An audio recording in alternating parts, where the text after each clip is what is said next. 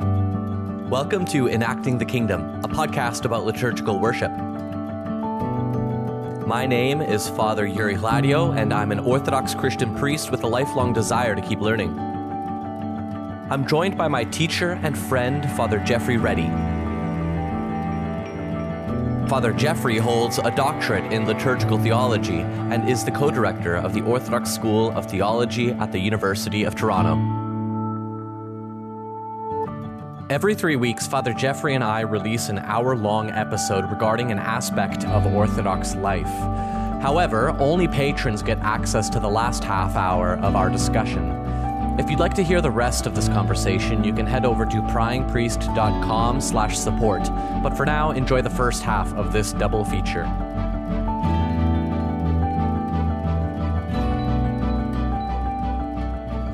Well, we're back for our second double feature, Father Jeffrey, and I'm very excited for this one. Um, this is definitely a hot topic right now, and, and I think in a lot of Orthodox circles, this is the large elephant in the room of our current Orthodox life, especially in North America, but around the world as well. Today's topic I've tentatively titled Social Media and Orthodox Conspiracy Theories. Mm. Um, yeah, yes. I think I think, you know, we've been feeling, and I think a lot of people have been feeling the the pull, the the the polarization, the general weirdness that's going on, especially during this. Uh, we're still in the midst of the COVID pandemic at the time of recording here, and and Orthodox people seem to be getting pulled into a lot of this rhetoric and a lot of this um, a lot of this polarization and taking on narratives and applying them to the Orthodox Church. Whereas the Orthodox Church might be better served to stand outside some of this and offer an oasis to people. But um, yeah, so to, in, in today's episode, I think we're going to talk a bit about social media, uh, the positives and negatives of social media, what you need to know about it as an Orthodox Christian.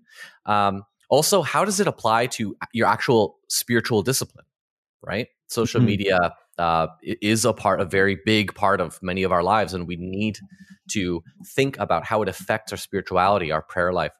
Um, and then we're going to talk about uh, conspiracy theories um, and and how these ways of thinking have uh, come in and infiltrated some of our uh, Orthodox life. Um, Father Jeffrey, any kind of opening uh, thoughts before we jump into some of this stuff? Yeah, I, I think you're right that you know a lot of this has become more evident of late. You know, the pandemic has had a, a role in that. I suppose I wonder a couple of things. One, is it that the pandemic is causing people to kind of veer towards some of these things, or is it a kind of apocalypse in the sense of, um, you know, not what you usually think of when you hear the word apocalypse, but a kind of revelation and a lifting of the veil on what already was latent or or there. So I, mm. I don't know exactly. You know, were people already prey to these things? It just was sort of hidden, and then the, this kind of moment in our society and our history has has lifted the veil a little bit and, and shown us, you know, kind of what was already happening. And uh, you know, is is it also the case that you know we are unaware even of many of the things that we all fall prey to. So, you know, we've become aware of this, but what does that show about what is not already in front of our consciousness, right? So, I, that's another thing I, I wonder about. You know, is there a lot of you know self awareness and self criticism yet to to come uh, by looking a little bit harder at some of these issues? I think it would be worthwhile starting by defining what we mean when we're using the word social media. Uh, so um, when when I use the term social media, um, I'm referring to a particular, uh, specifically um, like most of the time, what I'm referring to is like Facebook, Instagram, uh, TikTok, uh, things of that sort. And I think it would be worthwhile to point out wait, uh, how they function as a business model, right? Because I think a lot of people assume that when they uh, that they are the users mm-hmm. of of Facebook, right? So like you got Facebook on your phone, you open it up, you assume that you are the user. You you are the person that Facebook uh, you are the customer, so to speak, right? Mm-hmm. Even though you're not paying. And this one of the fundamental things that we have to understand when when we talk about social media is that you indeed are not the customer. You right. you are you are the fish that the fisherman is trying to catch. Mm-hmm. Right? And the fisherman is you know Facebook or or whatever it might be. Facebook owns Instagram uh, and WhatsApp and and a few other things. So um, you are actually the thing you are the, the, the pig that's being fattened for the feast mm-hmm. right um, social media the apps are designed to mine as much of your attention as possible and uh, the social media companies keep track of the amount of time that you actually spend on your app. Uh, if you're scrolling and you stop scrolling just to look at something, you're not actually interacting with it. You didn't click it, you didn't like it. It will keep track of the amount of time that you've actually stopped to look at something. And it will build that into this digital portfolio of you, right? And f- the more that you use it, the more that Facebook actually learns who you are and it builds an accurate model of you. And then it will put things in your feed to uh, slightly manipulate your behavior. Um, I'm, I'm going. I could go off forever on this, Father Jeffrey, uh, which is, I think, a bit of a dynamic shift here. Uh, but would you uh, maybe want to jump in on any on this particular point?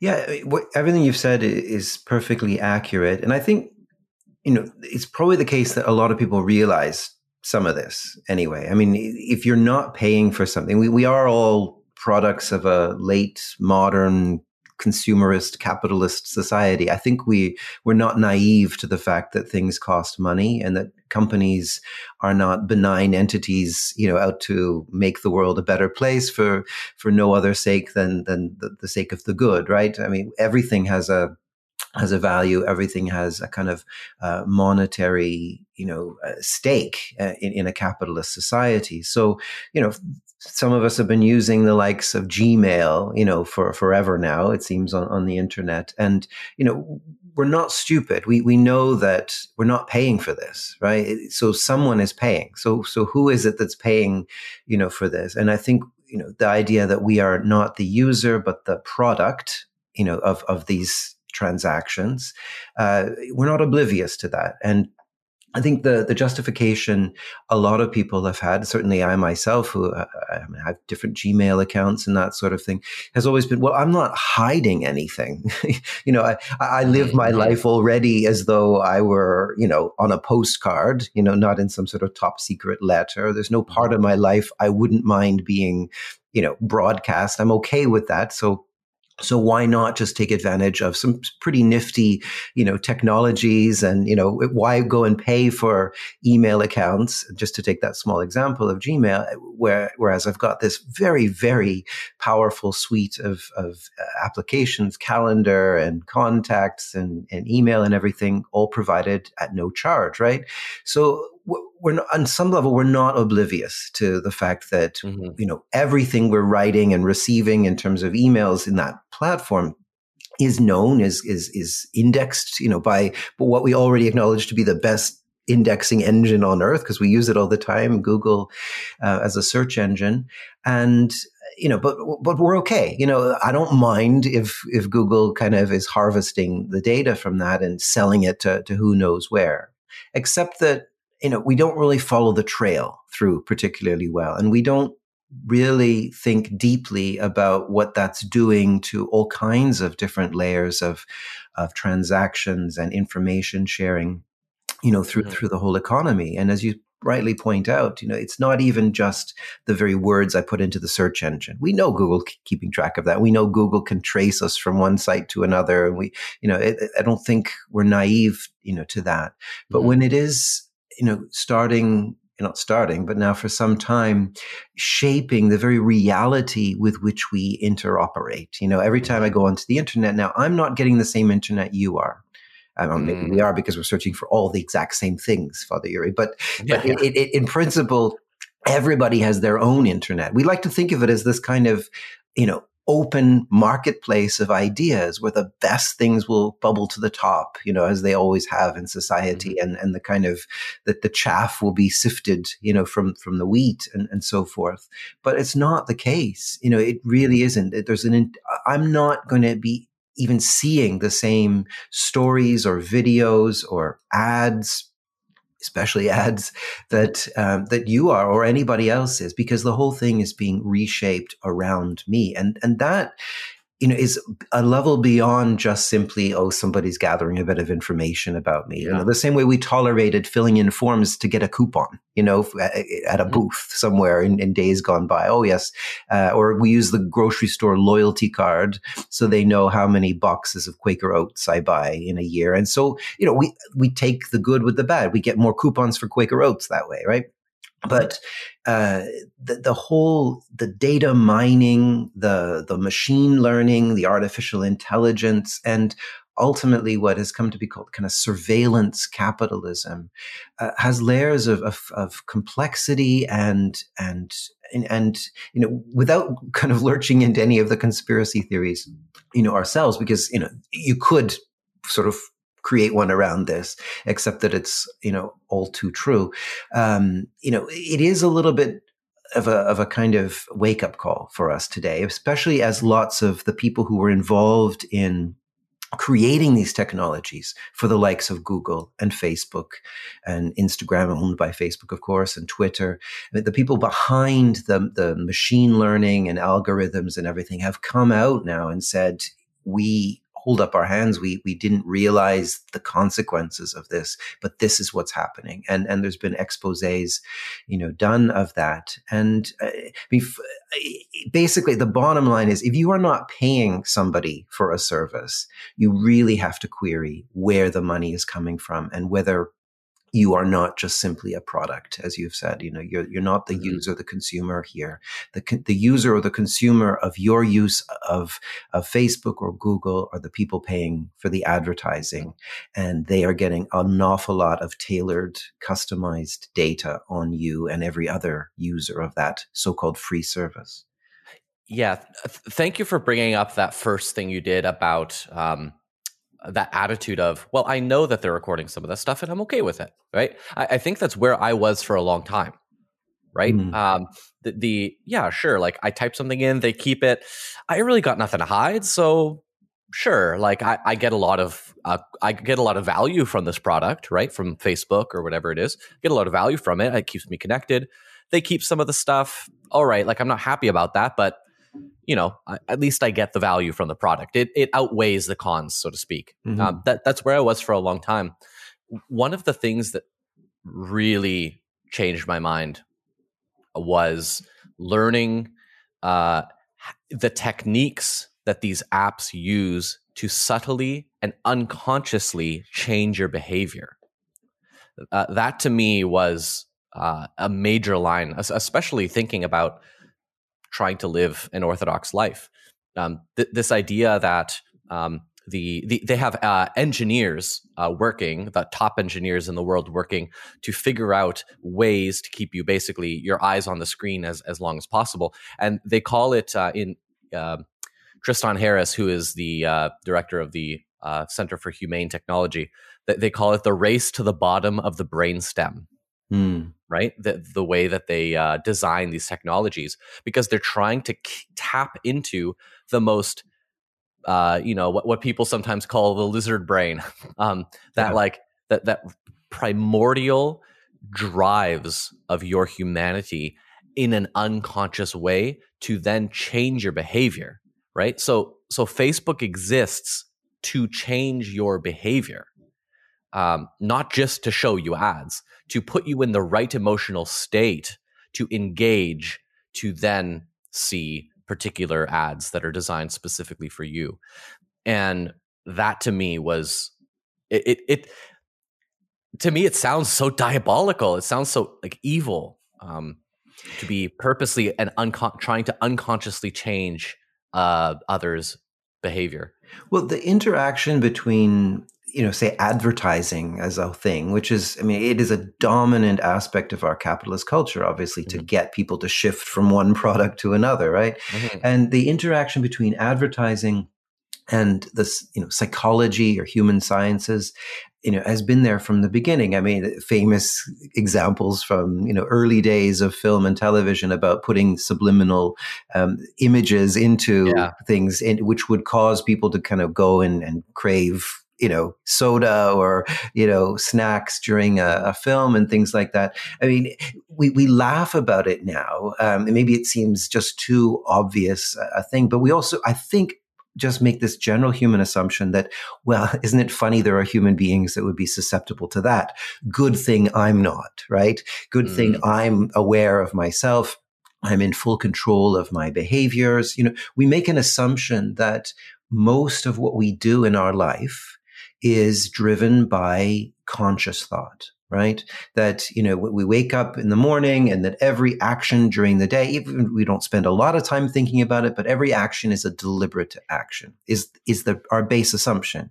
Social psychologists will tell you that even in the most intelligent you know thoughtful reflective human being only about 5% of what you ever do in your life is driven by a conscious thought. Everything else is mm. habitual. Everything else is done by uh, ways that your, your heart and, and body have been conscripted to some purpose, to some end. And we're not even aware of that. That's the point of saying that 95% of it isn't thoughtful, isn't deliberate. And what does that mean? It means advertisers have always had access to, you know, as you've said, these kind of deep parts of us.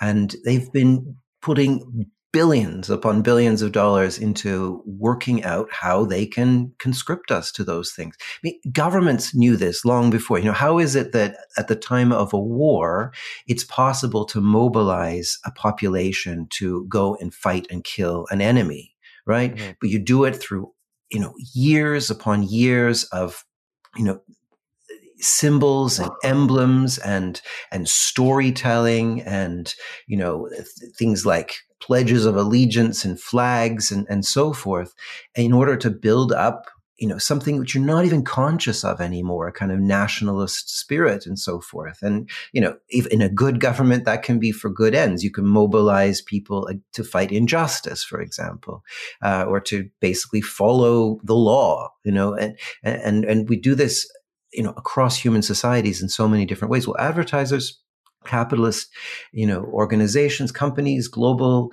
uh, firms have, have been doing this themselves. And we don't realize even the, the layers at which this has affected us, you know, wh- how it is that we have chosen to buy certain products because of the associations that, that those have, or why we've even chosen to live our lives the way we do. You know, uh, one of the things that is almost a given in our society is that around the age 25 30 you indenture yourself to a mortgage and to to banks and you live the rest of your working life trying to pay that off just for a place to live and so forth i mean mm-hmm. if we just question some of the fundamental assumptions we make in our life it's some you know some sort of some, some kind of perspective or outside of the box of all of that then we we might realize just how ridiculous some of the things we do are but but we have been subtly corrupted and conscripted to all kinds of things. And as i say 95% of what we do in a given day is done without deliberate thought. And therefore we are prey to to all these kinds of things. And and our whole habitual way of living our lives is framed and shaped by other purposes than the ones we consciously think of. We might you know in this context here be thinking our main context, our main story, the main purpose of our lives is to be Christians, to serve the kingdom of God. But in, even if every single waking thought of our lives was that, that's 5% of our life. Where is the rest of our life? Where, where have we really dedicated ourselves? What is the story we're really living is the kind of ultimate question here. Yeah. And sorry to, to to give us a little bit of a plug here. We a lot of advertisers advertise through podcasting, right? And our show is not necessarily big enough yet for advertisers to come knocking and say, "Hey, can we advertise?" Though I have received emails from uh, certain organizations to uh, like podcasting things that want us to join their um, advertising model, things like that.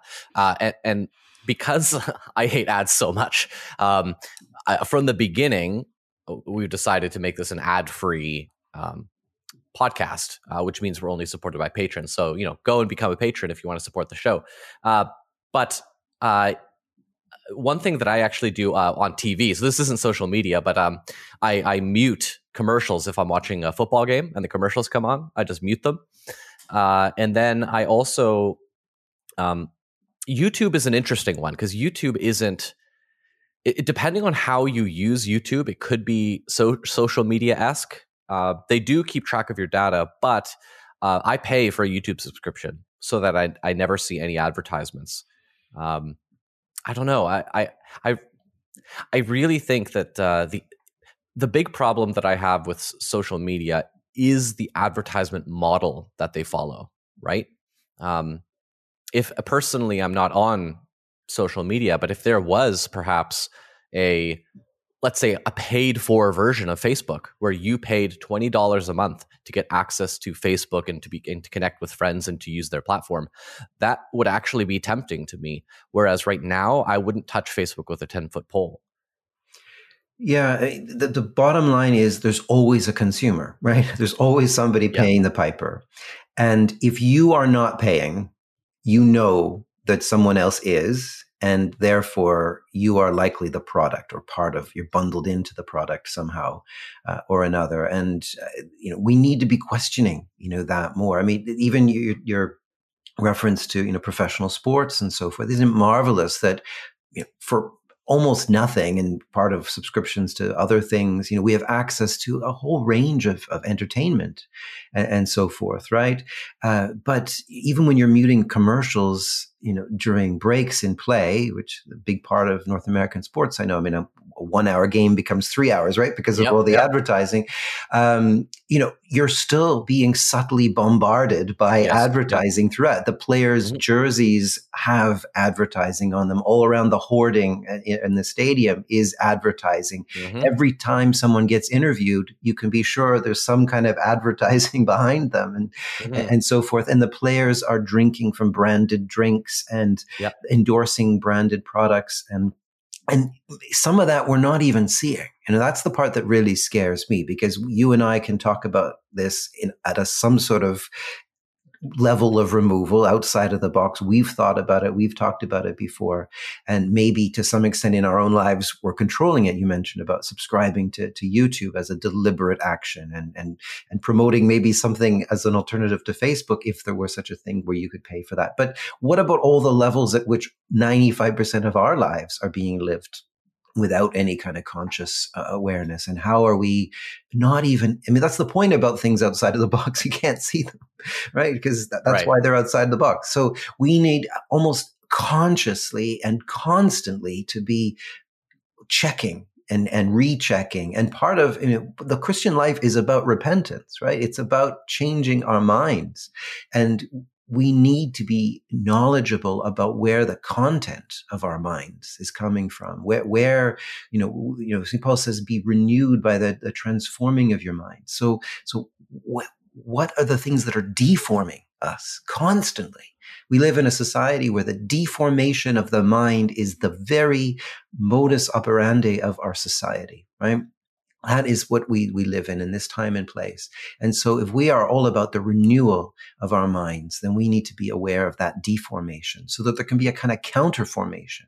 And ultimately, I mean, the whole point, as you say, of the podcast that we do is that liturgy is the counter formation to all of that, right? The, the conscious living and enacting the kingdom of God should, you know, begin to work at all those layers that the advertisers have been working at for so long.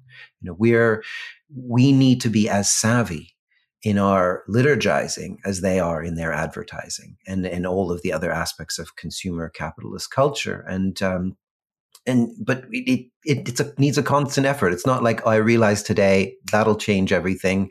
I'll be, you know, I'll be fine from now on. It's not like that at all. Every moment of every day, we have to be aware, and even assumption, assumptions you've made before or choices you've made before need to be checked and rechecked. What are what are we paying for, and and therefore, you know, possibly getting access to something a little bit more open and free. It doesn't mean that, you know, free is necessarily bad. It was a really good example of something you might even put within the broader category of social media insofar as it's uh, sourced, you know, kind of uh, widely and uh, not based on, you know, kind of one particular you know paid for point of view and that's wikipedia right which from the beginning uh, and almost from the mm. beginning of, of the world wide web i mean it goes back you know quite a ways but was an open project and i mean the point here is that if you go to a wikipedia page on a particular subject and somebody else goes to a wikipedia page on a particular subject they're seeing the exact same thing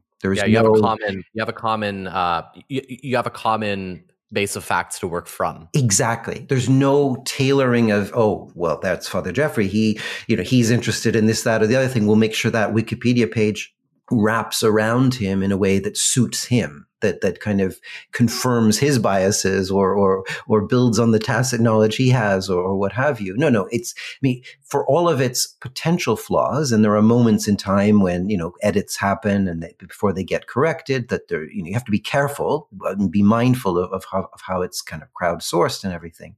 But as a source of global information, a, a source of information in places where there's you know totalitarian dictatorships and control over information and disinformation to capitalist societies where there's you know a similar kind of totalitarianism but just you know we're not aware of it because it's driven by consumer capitalism but we see the same thing you know and the information can be at least as you say a shared set of information. We can agree on some facts and therefore build a kind of level of discussion you know on that. So there's i mean i don't know we don't call that social media in the same sense because it doesn't follow these algorithms and so forth but it's a it's a product that works on the internet and it's free. And so uh, and it's kept free because of donations right? So the, i mean there, i suppose that's where the it, would be worthwhile for us to support things like that and, yes, and keep yeah. information free and open in that way. But it's for most people it ends up being free uh, in the same way that the google search engine is free but not free of all these kinds right. of things it, it doesn't follow that advertisement model. Right. Uh, yeah right. absolutely not. Um, before we move on to the next section, uh, talking about the well, the next thing we're going to talk about is how uh, social media and conspiracy theories are related, and then we'll end off on just sort of conspiracy theories in general. But uh, I want to offer a couple of thoughts and, and, like maybe tangible things that our listeners could do. Um, personally, uh, if I had my druthers, uh, I would have everyone listening delete all their social media right now. Um, but of course, I can't do that. Uh, but um, one thing that, that I would recommend is to use social media, to never use social media on your smartphone. If you're going to use Facebook, if you're going to use Instagram, only use it on a desktop computer or or or your laptop. Um, th- th- that is one level of friction that actually helps you um, not use it, uh, uh especially because it's the phone apps that are that are the most fine tuned to subtly change your behavior. Though, though that's the battleground is specifically the smartphone app. Um, so yeah, use it use it on on the computer if you have to use it at all. Yeah, and, and just to back that up entirely, I mean, the, when you use a desktop or a laptop computer, it's usually a, a task oriented thing. You know, you've sat down to do something, right? To to to, yeah. to to get involved in a project, to complete a task, that sort of thing. And so it, that's the nature. If you're going to use something like, you know, YouTube or Facebook or, or Twitter, you know, think of it as that. Oh, I'm going to post information about an event and, and it's a discrete thing. It's, it's, it's a task. It's, it's about promoting. It's about advertising. You're doing the advertising in this case. You're in control of that. Whereas the idea of having uh, that app with you, not only are you then giving the companies access to your location information in something like a smartphone, right? Oh, that person is not only interested in X, they're interested in it when they are in location A, right? And in, in, in, proximity to these other things. And so we'll, we'll, make sure that the next time they're there, they're being provided with that information in spades, right? Um, but also it's the fact that it's so ubiquitous. It's right there with you and you're filling in your time. You're standing in line. You're not doing a task driven activity, which has a beginning, a middle, and an end. You're just browsing. You're just mm-hmm you know, fishing and, and, you're hanging out all day just waiting for something to come along. And so you're in this kind of weird, psychologically open place where you're mm-hmm. ready for anything, as opposed to, no, I'm going to get in there and get out, do a kind of operation um, and, and finish with that. So I, I, agree with that advice. I think it would, it would shift the, the goalpost somewhat by, by just limiting it to uh, desktop or laptop browsing. Yeah. The the next rule that I've heard uh, used in in other podcasts on the topic is the the foyer rule. Uh, the the idea of when you come home, put your phone in a place, preferably in a drawer where it can't be seen, and leave it there. When you're at home, don't have it in your pocket.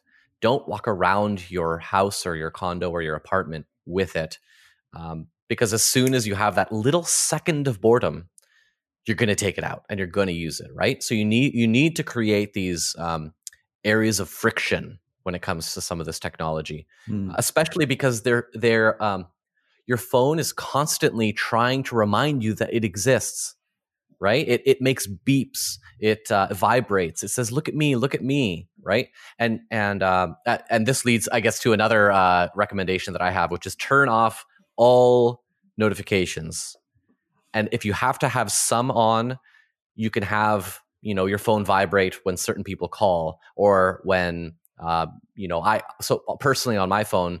Father Jeffrey, if you text me, I don't get notified. I'm very, very sorry about right. that. Uh, but, but um, if if my wife texts me, I get uh, a, uh, a, small vibration, and if one of my friends texts me, I get a small vibration. That and then phone calls. I also my phone will ring for phone calls. That is it. There's no other sound. Um, those sounds are they're the Pavlovian bells. Mm. Uh, they're that's straight up what they are. They they train you. Um, they train you uh, in that deep psychological way we were talking about earlier. And we just don't like thinking of ourselves as Pavlov's dogs, right? I mean, that's what but, we are. But and so we're so much better than that. We're so much more aware than that. We assume, but but we're not. I mean, it is it is really really sad. If you could get a level of abstraction from all of this and notice our behaviors on an ongoing basis, you know, you'd be shaking your head at what goes on. Yeah.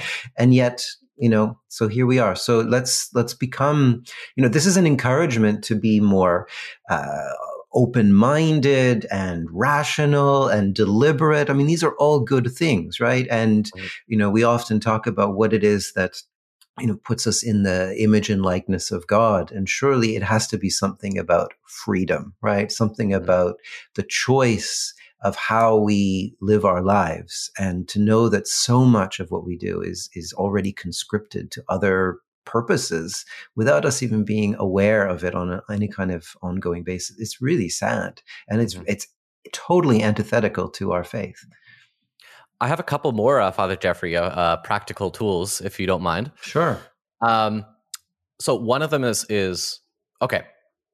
If you log on to social media more than three times in a day, that might be time to think about the fact that you are using it too much, right? Um, I, I, think that three time a day um, rule is useful. Uh, it gives a bit of a litmus test, um, but also it's also if you use it three times of the day, of, of day absent-mindedly, that's not a good thing either, mm. right?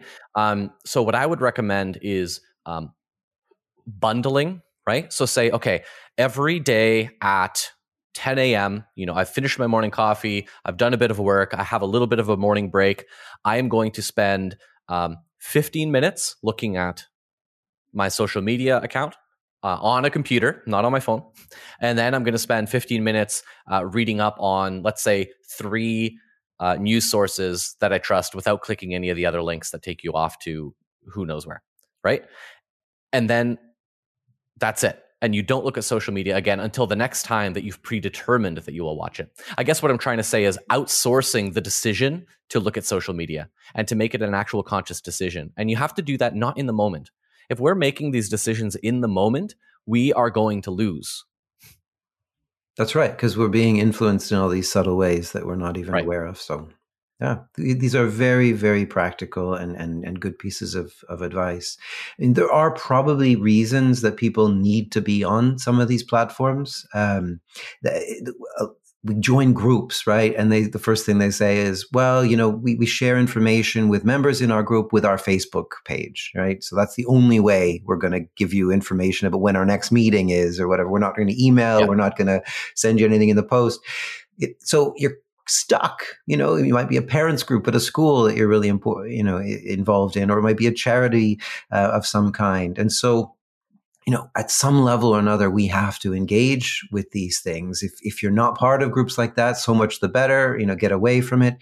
You and I are in a position where we need to be aware to some extent what's going on because our parishioners and the people we're trying to minister to yeah. and and and care for are being you know drawn into that. And I would probably be at a real disadvantage if I were not aware of some of the things that people are being exposed to.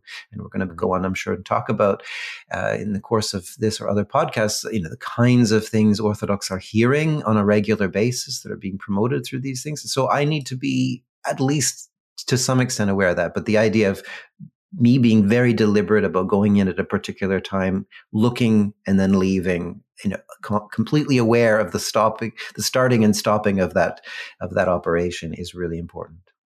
Yeah. So to finish off our section on specifically social media, um, I know I could just go on and on and on, but uh, to finish off our section on social media, I want to offer three resources that listeners can go to. Uh, they can listen to podcasts, they can read books.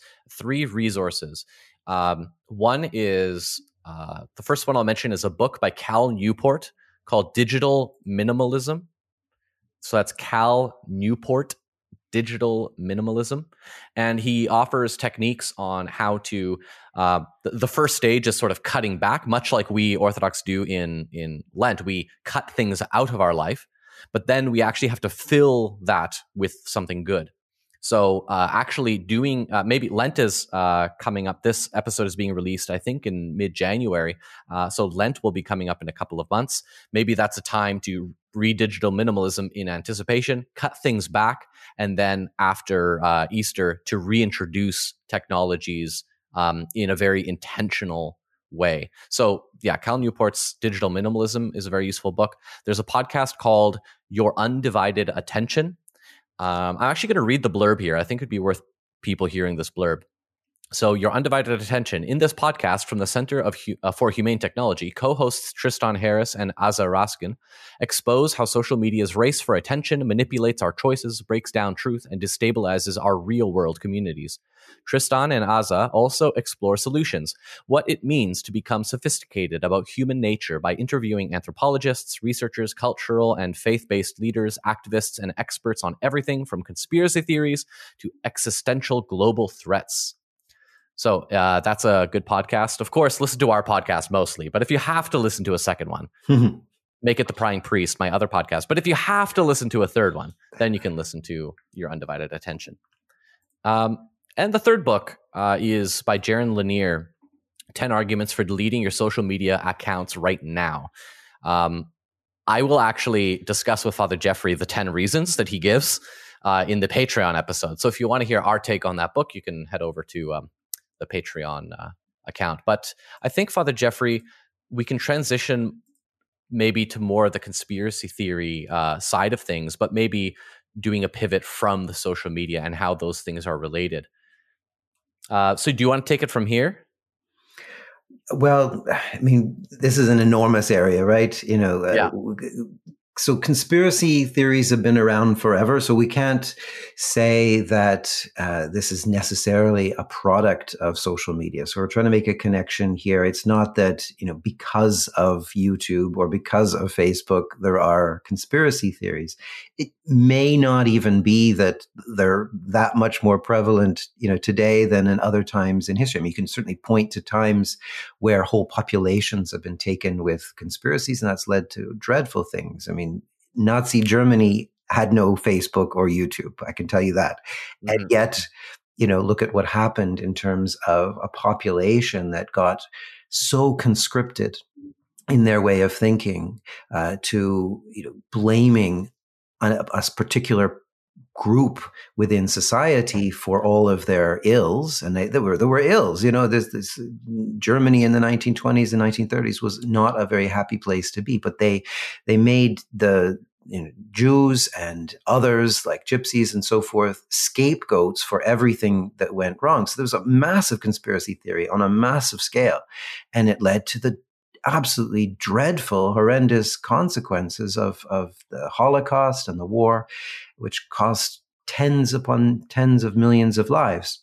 So it's not that social media is to blame for conspiracy theories. It's just that the social media make it really easy for them to to pass on and to to kind of take hold today. I mean, for all the reasons we already talked about in terms of the narrowing of uh, you know focus on topics or you know facts that are shaped around particular interests and so forth. You can just imagine that the, the the, bubble of information that you live in becomes narrower and narrower and therefore it becomes really quite straightforward for conspiracy theories to take hold in in that kind of environment. So people who are otherwise thinking of themselves as relatively broad-minded, rational thinking, you know, open to reading whatever, but because without them even being aware of the the range of facts and perspectives that they have access to has been so narrowed that it becomes really easy for them to to kind of fall into the trap of you know, finding simplistic explanations for things that have gone wrong. So if the economy is collapsing or there's a global pandemic or, you know, there's this, that, or the other thing, or society is unraveling in ways that you don't like, then because you're only seeing that one perspective all the time and, and more and more of that perspective as you click on different articles and you choose different things and your, your activity online is being tracked and because they want to sell to you, they're, they're giving you more of the thing that you like, then you're only going to confirm more and more the biases that you've already kind of tended towards. So I would say probably the con- contribution of social media is that what used to take generations to form, you know, Nazi Germany didn't come out of nowhere. It, you know, the, the, the, the kind of sentiment of German nationalism and Aryan supremacy and so forth was was being forged, you know, really with the formation of the German state in the late 1800s, right? So over a couple of generations anyway, uh, you know, 50, 60 years it took to, to kind of shape the, the, perspectives that led to the Holocaust. But, you know, that can happen in a double quick time now with, uh, you know, mm. in a few weeks, uh, an idea can take hold, you know, so something like QAnon, which has come out of, you know, nowhere practically is now believed apparently by, you know, at least to some extent, 40% of, uh, of people in the United United States. And you think, you know, what on earth is going on here? And it, and it's this shaping of reality that happens through the, the, the interim or through the, through the medium of, of the internet that, that is really so uh, pervasive and allows for these things to catch hold pretty quickly. Yeah, one of the problems that I see is this idea because people spend a lot of time on social media and that's where they actually interact with a lot of these ideas right people will repost articles you click on the article and you go down a rabbit hole and um, facebook will actually suggest groups for you to participate in right uh, based on the next mo- more intense thing that you that it thinks that you will want to do. Uh, you're never hardcore enough for the social media algorithms. It always feeds you that next step towards something. And if you keep going down that rabbit hole and you're not aware of how you're using this product, or how you're being used by this product sorry um, then you can end up down that those rabbit holes uh, sorry, now I went down a rabbit hole and forgot my question. Uh, well, I mean, but, just to back that up, you, we assume that we're being given open information, right? That every time we right, open that, right. that that Facebook page or their, Facebook account that we're just seeing everything and we're choosing wisely amongst the things that we're seeing. But as we've said before, you're only seeing what's been tailored for you. You're not seeing the other perspectives. And so it's mm-hmm. only going to, as you say, go to that next level of, of extreme because, well, that's going to be more effective for the people who are ultimately paying the piper here because they mm-hmm. want to lead you to that state of consciousness where you're going to be more willing to to kind of act and and that usually means purchasing you know something at some stage in in your life and so yeah it's it's, it's just over over and over it's emphasizing and confirming that which you've already started with that day. And and without even uh, being aware of it you're not having access to the full range of perspectives. You have to deliberately go outside of that to, to find it but nobody does that. I mean i don't hear very many people today saying you know i've come to believe in this qanon thing or whatever and i was down at the library doing some research on the subject. Right? right? They're not doing that. They're they're i opened my you know if they're honest i opened youtube or i opened facebook and that's all i saw. Well of course it is because that's what you were searching for. That's what you you went and you clicked on last yeah. time. And um, it's quite scary. I, you know if, if you I, accidentally click on something on facebook you know this happens because suddenly yeah. you're presented with other things and you think well i'm not interested in that. So i had somebody tell me like to my face in all seriousness that there is no longer anything useful you can find in a book. Mm-hmm. right. And I, I, was floored, and I said, "What about a dictionary?" um, I was floored, but that, that's exactly that that idea that um, it, this person was disparaging honest research, mm-hmm. right? Well, yeah. Anyways. Part of the problem uh, is the first thing that gets sidelined in any of these things um, is you know authority, um, academia, uh, you know anything like this, right? Because you know there there are basically three kind of aspects to what makes for a conspiracy theory, right? Sort of uh, um, the, the, appeal almost of what you know conspiracism is all about, right? Um, the first is the kind of making sense out of a world that is really confusing, and normal analysis done on the basis of, of research or, or of the way institutions work over long periods of time. You know, like the government of Canada is an institution, right?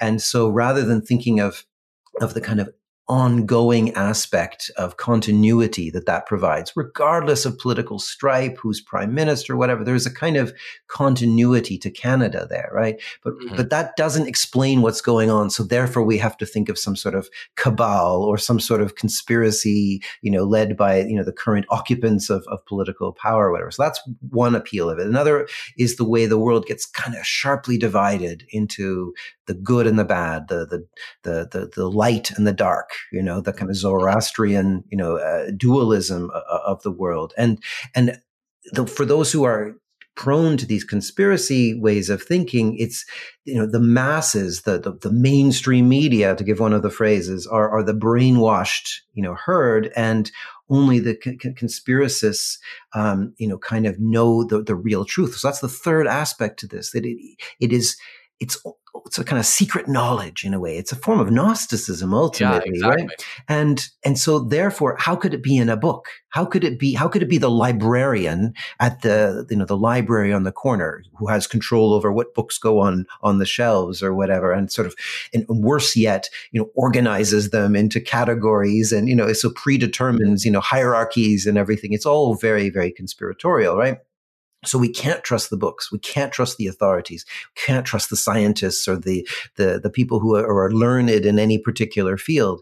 Clearly, there's this secret knowledge that, you know, is about the, the, the light forces that, you know, very few people know about. And, and they, they're, they're the ones that are going to make sense of the world. And so, yeah, you're driven to, to kind of looking to weird corners, you know, um, only on this channel on the, on the internet. And maybe it's even in, in the sort of secret web. It's not even in the, in the light that you can, um, mm-hmm. you know, have access to this. So all, I mean, it, it's all self confirming too, because as soon as you start to fall into that trap, where can you even begin to, to counteract that? It's certainly not going to be, well, you know, 99 out of 100 scientists say this. Well, that's because they've bought into the conspiracy, right? They bought into the brainwashing. And the one is going to, the fact that it's only one out of 100 is actually more proof that it's true, right? Exactly. So, so the very, the levers of what you would normally use to, to counteract, you know, uh, contrary to fact narratives, let's say, right? You know,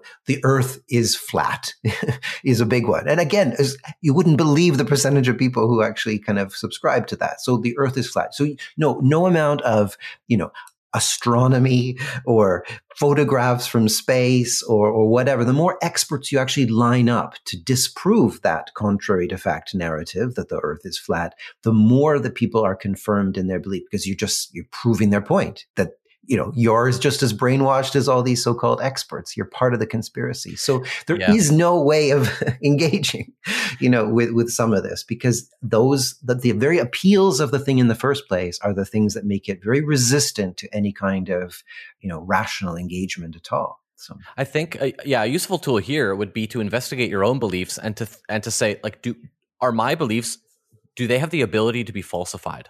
Mm right? And to really reflect on that, on what we believe about the world, and and am I open to the fact, like, or sorry, I guess the question would be, what would it take for you to acknowledge that you were wrong about this, mm-hmm.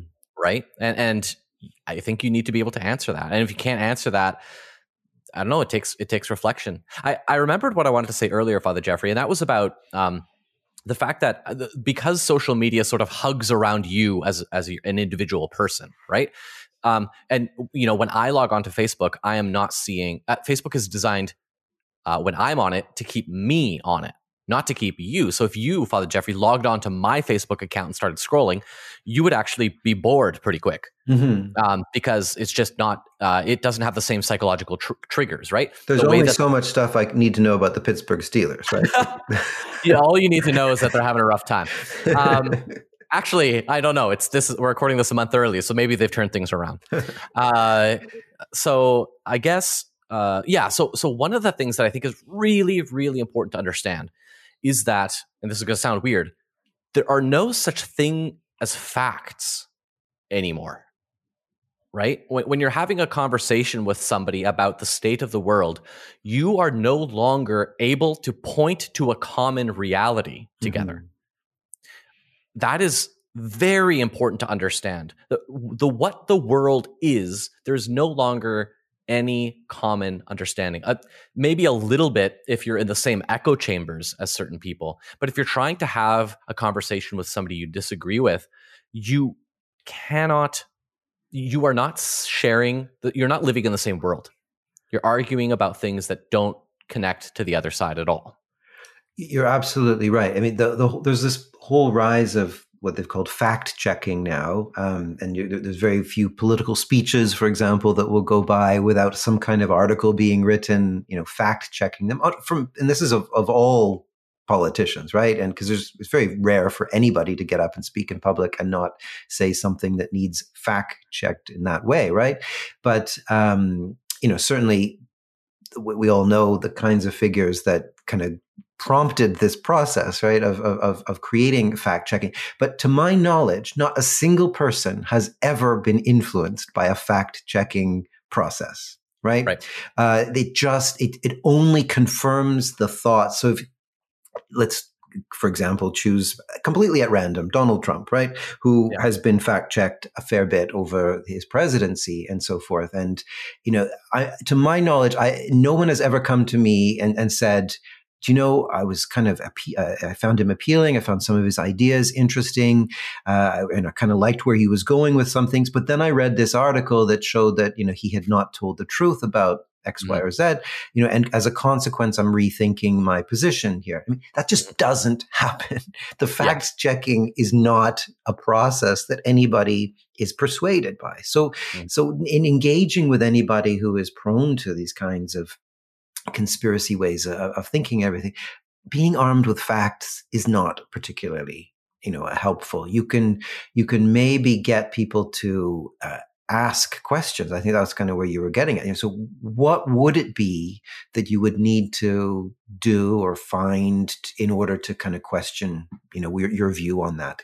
Get people to ask questions, to start a kind of critical thinking, you know, process. Encourage the, the very best of human behavior, right? If we said human behavior at its best is about free choice of the good, right? About in, in, in, from our perspective, which again you can't fact check, but is about you know following the, the, the path of Jesus Christ in His life, death, and resurrection, ascension, and and bringing about the kingdom of God. For us, that is the the whole point of this, and we want people ultimately to be in a frame of mind to choose that good, that as their their their telos in in life. Then they need to be questioning other telos uh, ends to their life, other purposes, other stories that they're, they're, part of. And so I think when, rather than coming armed with, as you say, the kind of common set of facts we can all agree on, which we can't, it's, it's more about going through an encouragement to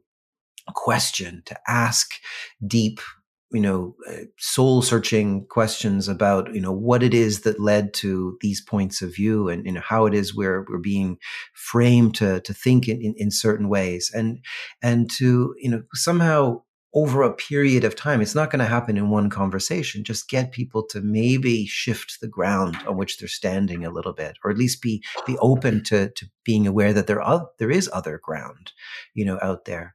You know, I mentioned before Wikipedia. I, I think you know we we sell it short a lot. You know, I think as as teachers, especially, you know, I teach at university, but I know my kids in in high school as well. One of the first things every project description comes with is don't use Wikipedia for this, right? Um, mm-hmm and I, I, I, bristle at that because I think, you know, actually, it's one of the very few places. Now, the people who are deep into conspiracy theories don't go to Wikipedia because it's part of the problem, right? It's part of the conspiracy, I'm sure.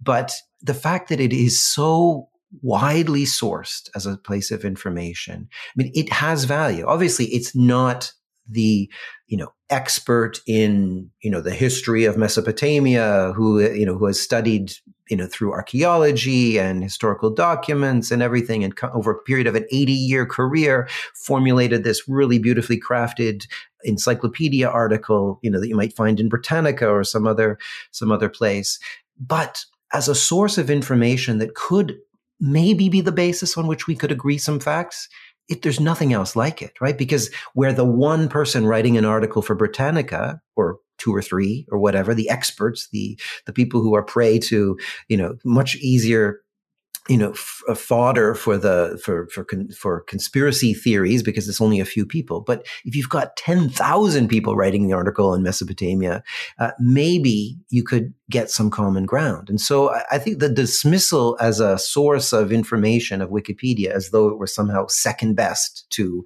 you know the experts writing articles on subjects, is maybe a little uh, foolhardy and hasty. Where you know teachers maybe at even at that level, you know starting in elementary school and secondary school, maybe we need to be saying why this has a place in our society. Where we, where are the f- places we can meet together, even if you come from completely different points of view, where some measure of facts might be able to be agreed before we can kind of move forward. Because otherwise, you know, you are you're, you're you have nothing to work from. You know, his, history or politics or you know every aspect of, of our coming together as as a society depends on shared information and where that's not present you know the battle is lost before it's even begun and so you know maybe there is a place for something like wikipedia in the mix of all of that i'm not saying throw out the, the britannicas or, or the other venerable encyclopedias certainly don't throw out libraries and books. I think now more than ever, we need to be investing in them. If, if I were in power uh, and had you know levers of budgetary control uh, at my disposal, I would be putting more, not less, money into those kinds of institutions, into schooling, into libraries, into places where you know that the facts can be built up in a way that we can actually move forward together. But for most of these people, it's not about the facts; it's about you know they ways of thinking that have been framed by you know completely other uh, information than the ones that we would agree normally uh, on as facts one of the things that frustrates me um, is that uh, this idea, yes, obviously conspiracy theories existed long before social media did. Uh, social media has certainly exasperated certain aspects of of this aspect of human life, but this idea of the fear of being controlled, but then using social media as like the main platform where you receive all this information and where you engage with other um, people within that community uh, it it's mind boggling to me because social media is transparently trying to control you. But that is why is that how how can that possibly be the platform where a lot of this uh, conspiracy theory stuff, which uh, has to do a lot with not being controlled by higher powers, um, that relationship it, that it, that baffles me. Yeah, I mean, it is just weird, um, and, and there is kind of love hate relationship between some of the groups uh, that are you know falling prey to various forms of um, conspiracist ideation um, you know that they have you know so for example one of the things that they seem to re- uh, revel in is when they get banned you know by the likes of twitter or whatever right. or they have to form alternate you know blessed are you and men shall persecute you exactly exactly. It, it, that's part of that kind of confirmation you know process. The more persecuted you are uh, the more you know sidelined you potentially are by by big entities uh, or by mass media or, or, whatever, then then the more confirmed you are in in the kind of the truth of of, of what you're claiming. But but you're right. It's uh, the, there's a lack of an awareness of where these things came from in the first place. How did people first get exposed to these ideas, even if they're questioning at some level Twitter or Facebook or whatever, because you know during the election they were shutting down these or those accounts, um, you know, so they're now suspect. They're part of the whole problem, right? So it's not just MSNBC and CNN. It's you know Twitter as well as part of the problem. But where did you come across these ideas? Is maybe one of the questions that we ask people. You know, so how how did you get exposed to this in the first place? What what led you to be so sure about you know these things? Um, you know, wh- wh- who do you trust? For information? I mean, it, it's these are reasonable questions. They're not necessarily even offensive questions, and they can maybe lead to a productive discussion on some level. As I say, it's not going to lead to a ten minute conversation where suddenly, you know, you're right, the world is round, or you're right, there isn't some secret cabal of Jews who are running every powerful institution in the world or maybe the pandemic wasn't you know deliberately released in order to control us and maybe bill gates is not actually injecting microchips into everybody through the vaccine and achieving his nefarious ends or whatever the story is you know they're not going to end that thinking in 10 minutes. But if they if they go away from their conversation with you a little bit more primed to doubt sources of information, uh, to question, to to seek out alternative ways of thinking, then you've done a little bit of your job there. And if they've they've if, especially if they felt a little level of empathy you know at some some level uh, which i think it, it, shouldn't be too hard you know because i mean the, the, the people who are prey to this especially are psychologically troubled right so we should be as christians caring in the first that should be our first stance towards anybody ever uh, is to care. And so if we can on the basis of kind of empathetic sympathetic relationship with with other human beings invite them into a, a process of checking you know just themselves you know and not it's not about giving them alternative facts because they're not ready to hear those. And and clearly anything you say along that nature is only going to confirm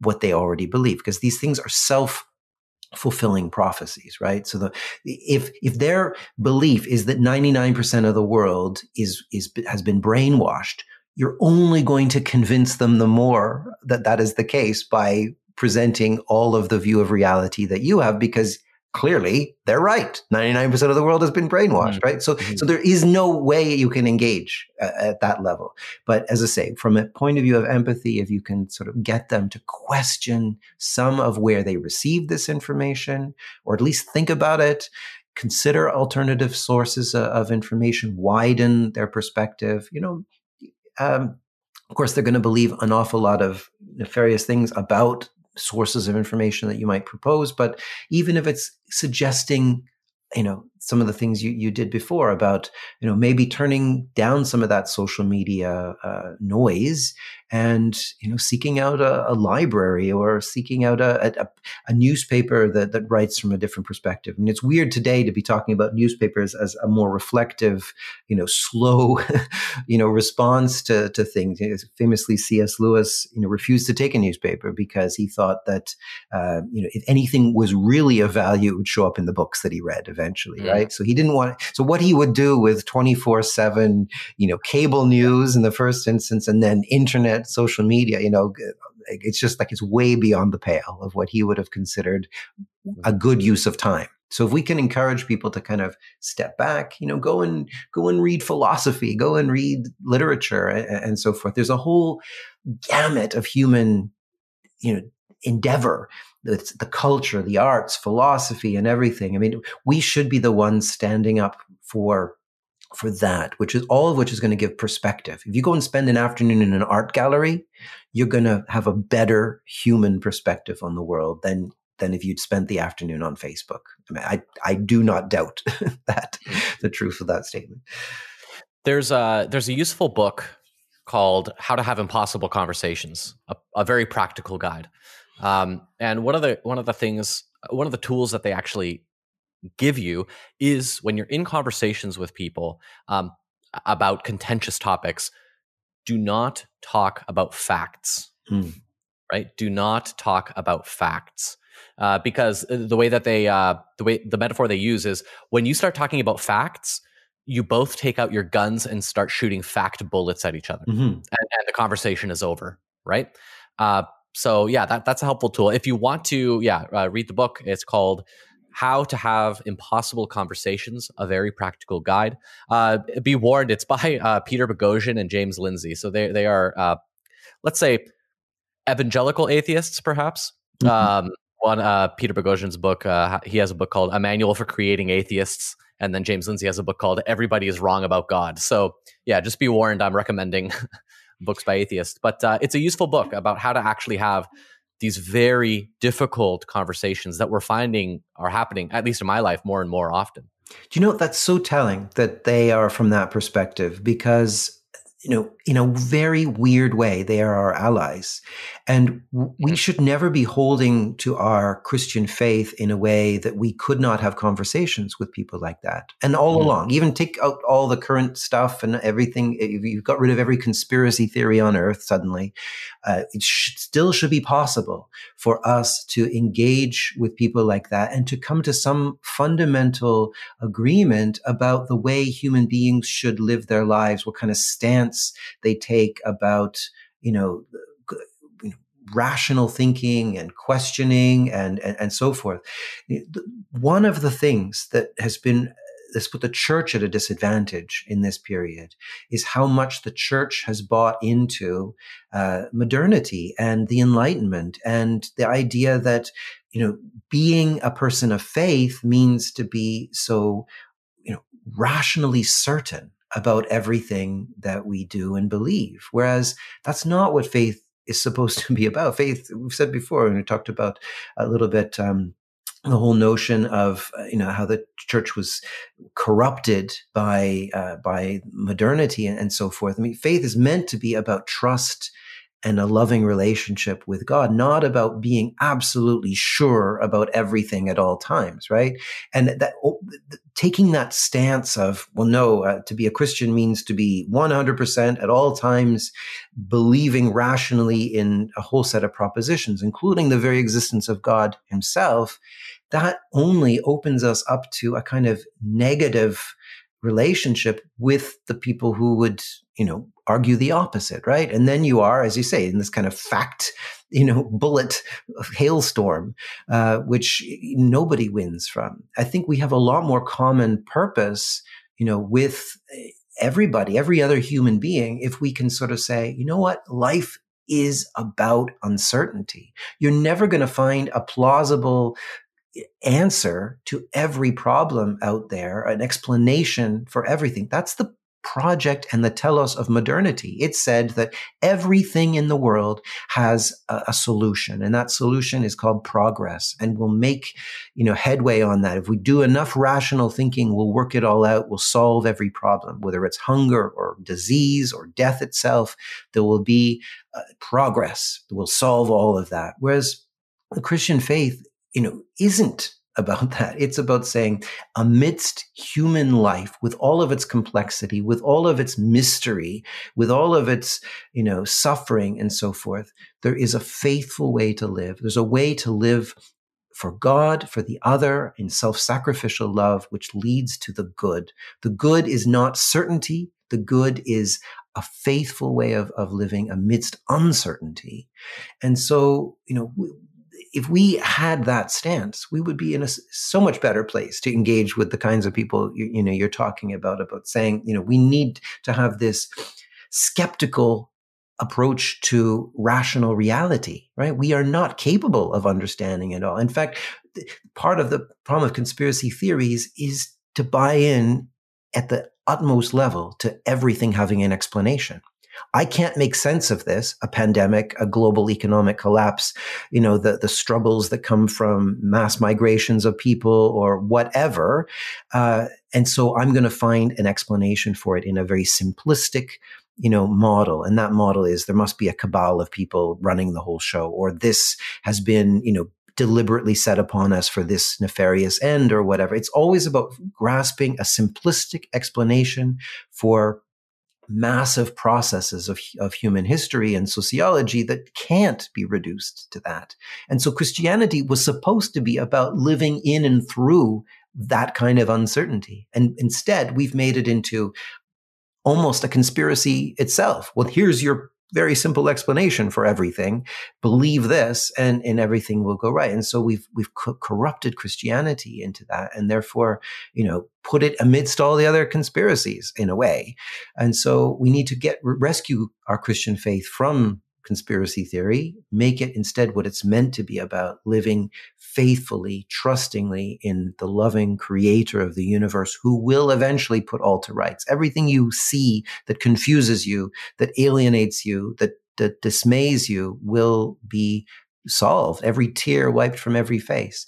And that is what we live for towards that and not for making sense of it all here and now in some sort of socio-political way or based on some you know theory with our own facts that we've gathered or, or whatever. So yeah i would say we have allies amidst the you know the the kind of rational atheist you know population because you know they are pro, they are they've they've primed themselves to be skeptical of these simplistic theories, right?